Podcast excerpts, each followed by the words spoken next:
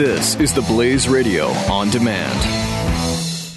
Individuals and businesses with tax problems, listen carefully. If you owe over $10,000 in back taxes or have unfiled tax returns, we can help you take back control. The IRS is the largest and most aggressive collection agency in the world, and they can seize your bank account, garnish your paycheck, close your business, and file criminal charges. Take control of your tax problems now by calling the experts at Tax Mediation Services at 800 600 1645. That's 800 600 1645. 800 600 1645. The Buck Sexton Show.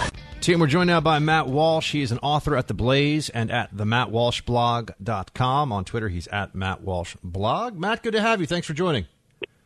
Hey, thanks for having me. Uh, first, can you tell me a bit about being traumatized traumatized by a sexist, racist, transphobic mall Santa? That sounds scary. Oh yeah, well, I I wish that you wouldn't drudge up these uh, these memories, Buck. It's it's uh, pretty difficult. Well, you know, I, I recorded a video last uh, last week about a mall Santa that I encountered at the mall, and um, you know, I was just listing all of the ways that it's offensive. And there's the there's the obvious ones, like you know, not everybody's Christian in the mall. There are Jews and Muslims who aren't included in this. Uh, but it's also offensive that he's uh, straight. You know, why couldn't he be gay? That it, it's offensive that there's so many reasons why it's offensive. Uh, milk and cookies, you know, offensive to lactose intolerant people. So anyway, I recorded that video and it got like four million views. And mo- most of the people that uh, that watched the video thought took it completely seriously and were you know thought that I was being completely sincere. And and so and I've got a lot of very supportive emails from um, liberals telling me you know basically in, in solidarity, trying to encourage me. And I thought that was pretty um, that was nice. So, so wait, there there are people you're telling me about. There are people who uh, wait, wait, do we have before before we play the audio? I know. Hold on a second, John. Before we play the audio, uh, there are people that that saw you talking about this and they thought you were serious. That they were actually really pleased that somebody was calling out the transphobia of Santa Claus. The vast majority of people, if you read the comments, the vast majority of people have taken it seriously on one side or the other. Like they're they're conservatives and they're calling me a liberal pansy or, or you know words more vulgar than that or they're liberals take it, but the vast majority, like 90%, taking it seriously. So that's, I guess that, you know, th- that's where we are with liberalism now. That's really hard to make a parody of it because it's so ridiculous that nobody can tell if you're doing a parody or if you're being serious. I will say that I've seen, unfortunately, a lot, with a lot of conservatives, sarcasm does not translate well on social media for some reason. Sarcasm and parody sometimes, you know, all you have to do is put out a tweet that's like, "Yeah, Hillary was a great presidential candidate," and you'll get people that are yelling at you, and it's it's difficult. Uh, that is something that that is real. Let's play a little of Matt's audio. Four million views and counting. Go.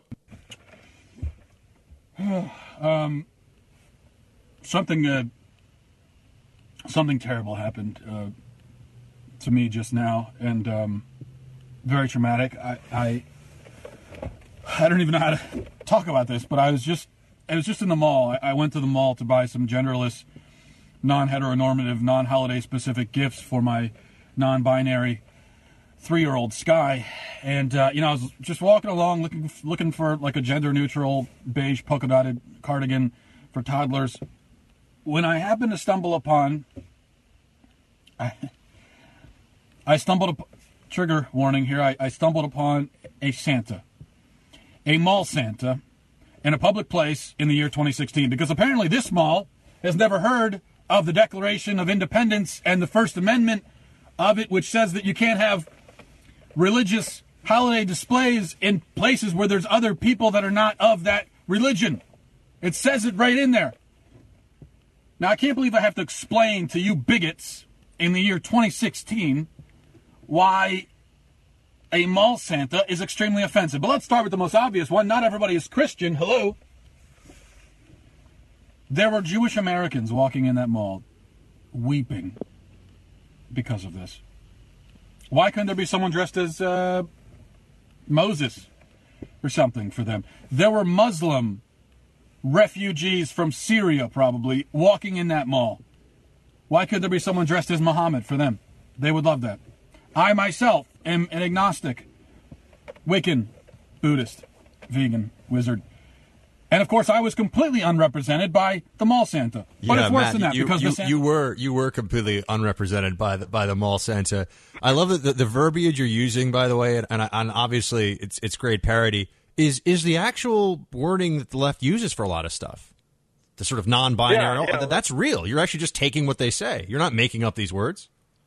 No, no, not at all. And there, and there's a there, as we know, there's a whole community of people who really are very uh, intent on raising their kids in a you know non-binary household, and so th- this is something people do. They go out and they look for genderless toys and things like that. So it's like I said, it, once you've once you've got one side of the spectrum that has honestly descended into actual insanity, it it does make it difficult. And I mean, one it, on one hand, it's easy to make fun of, but on the other hand, it's it's difficult to parody because they are so insane. But I but I also think you know you mentioned that satire, parody, and that kind of thing doesn't play well with conservatives, or they don't pick up on it as much. And I think that is true, but um, that's an un- Well, on know, social on social media, I'm just saying on Twitter and Facebook. on yeah. social media, but it's also, but I mean, like, there's no, it, it's it's a it's a tactic that we've pretty much ceded to the left. It's they're the only ones that do it, and it's effective. I mean, people, it's an effective way of de- deconstructing an argument, even if it's a little bit ridiculous. Uh, and uh, so maybe I don't know, maybe maybe there should be more of these kind of things. Anyway, it's it's fun to do. Anyway, so. And I'm actually there. There is a part of me that's a little surprised, given how crazy the left has gotten in recent years, or how far they're willing to go on some things. That there isn't more. And this is going to sound crazy, but it's I, I could see this happening. There isn't more outrage about Santa being overwhelmingly white and male. You know Uh, that that, that we don't hear more about the need for Santa diversity.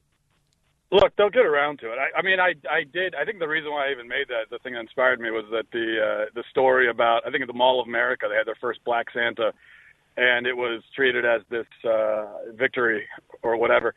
Um, so they'll, I think they'll get around to it, but it's just when you've set out to be offended by literally everything in the world, it's you can't get you know it's, you gotta you have to take it one at a time. So it's they'll they'll get there, I'm sure. Why is it so fun, or a better word? Why is it so gratifying for the progressives? And by the way, I, I I more or less go get coffee at what would be considered a progressive coffee shop every morning as I sort of get ready for for the day, and am surrounded by people that I, I hear the way they're speaking about things. There's a lot of people from the sort of tech and and fashion community near where I live, and eh, eh, you know, of course, after the election, people were all talking. I could overhear things. Why is it fun to always be um, in a perpetual state of, of outrage? I mean, d- don't your hands get blistered after clutching your pearls so many times? I would think so, but I also think it's just uh, well, I guess they call it virtue signaling these days, which I actually think that term is a little bit overused at times. But uh, it's a way of feeling morally superior, where you have all these rubes that are that are doing something or saying something and they think it's harmless, and so you get to go in and be the intelligent one who explains, "Oh no, this is actually problematic because I learned about this in college in gender studies. Let me tell you about it." And so it's just a way of, I think, showing off your intelligence and your supposed um, more refined moral sensibilities. And yet, this stuff eh, to any normal person would have sounded bizarre even five, maybe 10, but I would say five years ago. A lot of the positions that, that are taken now, I come across people who otherwise seem totally normal who think that, yeah, clothing for clothing for toddlers should be non-gender specific. That that should be the you know the, you mentioned like beige polka dot you know non-binary non-cisgender uh, clothing for toddlers. There are people who who who have been taught to believe that as though that's normal. Yeah, and it has happened really quick, very, very rapidly. It's it's kind of surprising, but then it's not so surprising when you when you realize that uh, many people in our culture are kind of unmoored. They're they're not grounded in any kind of uh, moral code or or set of principles or anything, and so we're all kind of floating around, um, untethered. And so it doesn't take much when someone presents a worldview to you. It doesn't take much for you to kind of adopt it and once you've adopted it, then you'll just go along with with the rest of it. So people have adopted progressivism as this as the superior uh, way of looking at the world, and so they'll just follow it. You know, it's when the next thing comes up that they're supposed to think, they'll just follow right along. I think that's what people do. Um, we've been talking about it a bit on the show, Matt, but I, I wanted to get your take on it, and it's obviously uh, up on up on the Blaze.com right now with your most recent piece. Uh, no, Russia didn't elect Donald Trump; the voters did. Uh, what, what do you say in the face of all all this? It, it really is a sort of Russia hysteria. It's like the Russians are invading.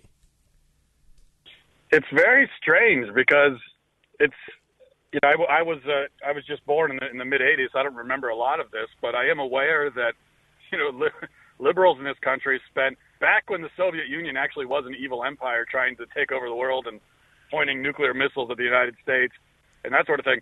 You had liberals in this country that were the ones saying, no, no, they're misunderstood, you know, taking their side. And now all of a sudden, when that's over, they decide that Russia is the is the evil empire. So that is it's an interesting thing.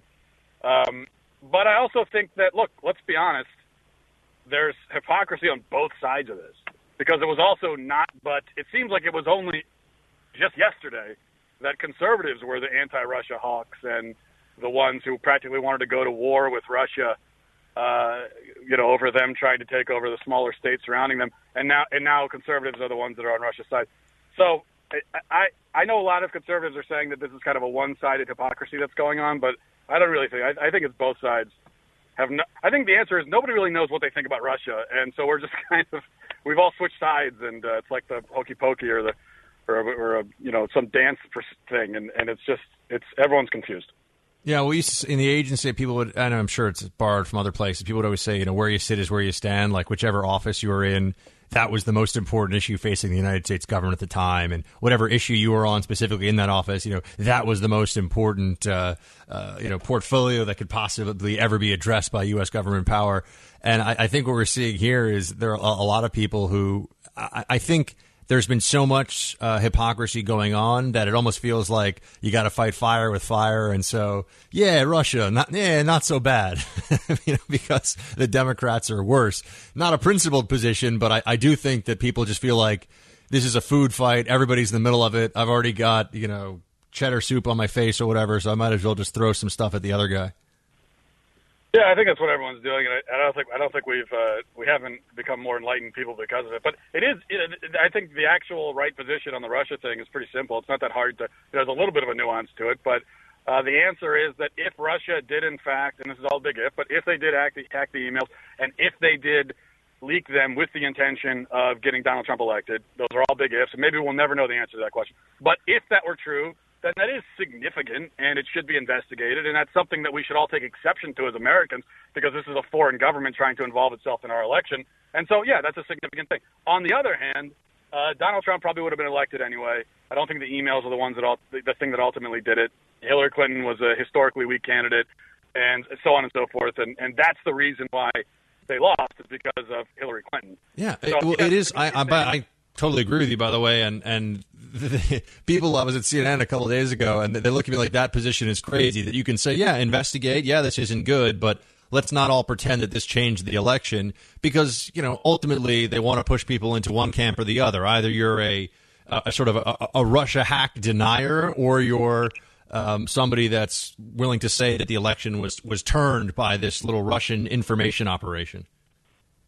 Yeah, I don't think the average voter in uh, you know some blue collar county in Michigan or Pennsylvania or North Carolina, I don't think they went out and voted based on Russian propaganda because Russia told them to, or even because of the emails. I don't think that was what motivated people. I think they were motivated because they they liked Donald Trump's ideas, and um, they also just and on the other side of it, people just were not inspired. On the liberals were not inspired by Hillary Clinton. They've never been inspired by her. This is a problem going back 30 years. And so that's that's why things turned out the way they did. I think it would have been. And the other problem is that the liberals run into here is that Hillary Clinton did win the popular vote by three million, uh, right? By whatever two two or three million votes. So it, the the problem isn't that just she just she lost. It's the state that she lost. That was the problem. So are we supposed to believe that the Russian propaganda, if that's what it was, uh, only worked particularly in places like Michigan and Pennsylvania and the states she needed to win?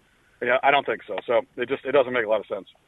Yeah, and also I think they they all assumed even when the emails were coming out that Hillary was going to win anyway.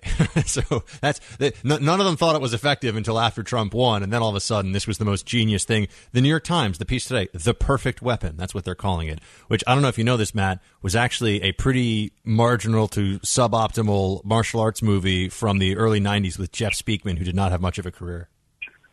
I have to be honest. The martial arts movies, I, I am not well versed in those, and I feel uh, okay. I feel I feel insufficient as a man because of that. Well, well no, I, I do agree with you on best TV shows I saw on Twitter uh, with The Wire and Breaking Bad. So good calls on those. Matt Walsh is the uh, author, or is an author at theblaze.com and the author of the Matt Walsh blog. Go to the mattwalshblog.com and also download his podcast on the Blaze Radio. Matt, appreciate you making the time. Great talking to you.